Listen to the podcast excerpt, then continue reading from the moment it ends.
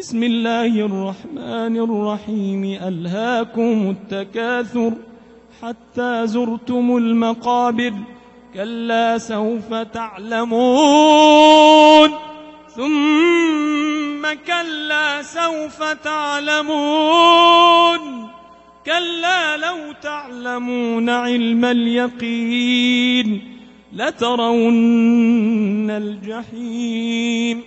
ثم لترونها عين اليقين ثم لتسألن يومئذ عن النعيم